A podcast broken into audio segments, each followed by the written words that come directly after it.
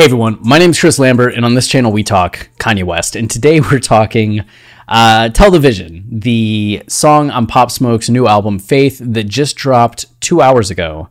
And I mean, uh, okay, so twenty-four hours ago we were hyping up the fact that we might be getting a Kanye verse on this song because Tell The Vision, as you can see here in the Genius annotation, was originally on the track list for Al- Kanye's album Donda with Child. Last year, that was supposed to come out on July twenty-fourth, and people were thinking like, oh, okay, so this is a Kanye song. It's going to have a Kanye verse. The same way that Go To Da Moon, I always feel weird saying Go To Da Moon, uh, from Whole Lotta Red was essentially like a Kanye song, right? You had this extended Kanye verse, then a little bit of Cardi coming in at the end. I think people thought we might be getting at least something larger from Kanye because it was supposed to be like a song on his album, right? Rather than him just giving a verse to a Pop Smoke song. And there were rumors that Pop Smoke was always on the song and yada, yada, yada. So it drops, and what we get is just like twenty-two, twenty-two words. twenty-two words is all that we get from Kanye. You can see that he's here at the very beginning in the intro, and then it goes into this news broadcast uh, talking about the death of Pop Smoke. And then goes into Pop Smoke, which is really heartbreaking because you have him talking about the tragedy of his death and that he was just twenty years old and on the come up, to hear him then saying like, we made it, we made it, we made it, knowing that at this time he was feeling the anticipation of what life had in store for him is just really like emotional. Like it, it made me tear up hearing it. Uh, and then the Pop Smoke verse is great. Like he delivers, uh, I know on posthumous albums, there's a lot of fear that the verse might not be good, that the, the sound quality might not be great, but this is a legit verse. It sounds great. Like Pop Smoke's chorus is great. And then you get the Pusha T verse, which is also fantastic. And then that's it. So you get a little bit of Kanye at the beginning, and it doesn't even feel like a Kanye produced song, right? It feels like maybe Kanye's production was at the start from whatever demo they had from Tell The Vision, and that Pop Smoke's team kind of took over and made the rest of the song. So you can see Kanye listed as a producer, but we have five other people who worked on this, and maybe they were part of the original Tell The Vision, but I'm guessing not. And that this is kind of a combination of whatever Pop Smoke was working on and whatever Kanye had initially had for Tell The Vision, and they just kind of handed it off for this album, and we got what we got. I think the most notable thing from this, I mean, aside from just saying like, I know people are talking about, well, let's look at the Kanye lyrics. So, trippin', wildin' on television, which is funny because on West Sub Ever, somebody was like, I guarantee you Kanye's going to rhyme Tell The Vision with television, which, like, yeah. I mean, yeah, it, it makes sense. It would be criminal not to, you know?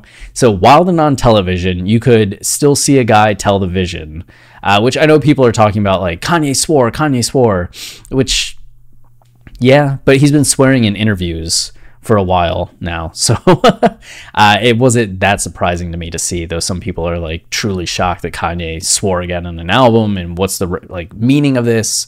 What does it mean for like L P ten, and are we gonna get Kanye like cursing? Is it gonna be explicit?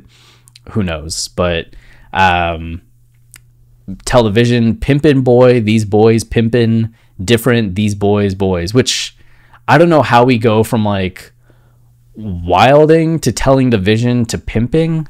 I mean, if we had more, we could probably piece it together.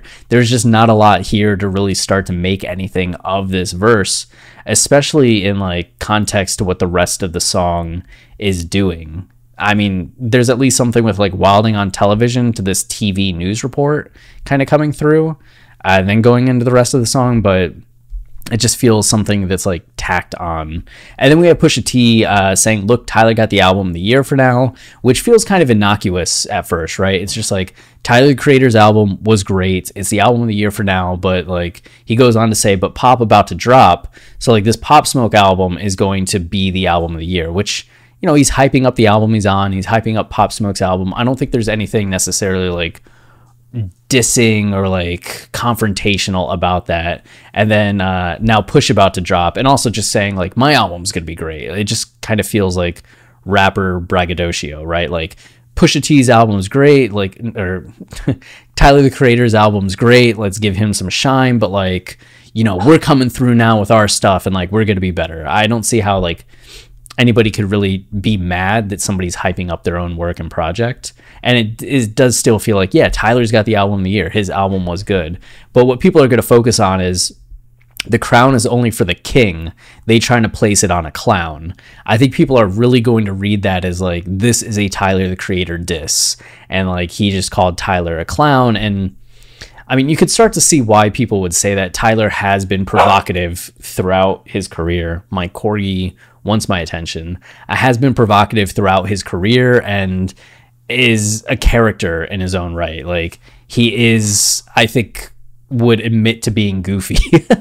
So, but calling him a clown is very aggressive from Pusha.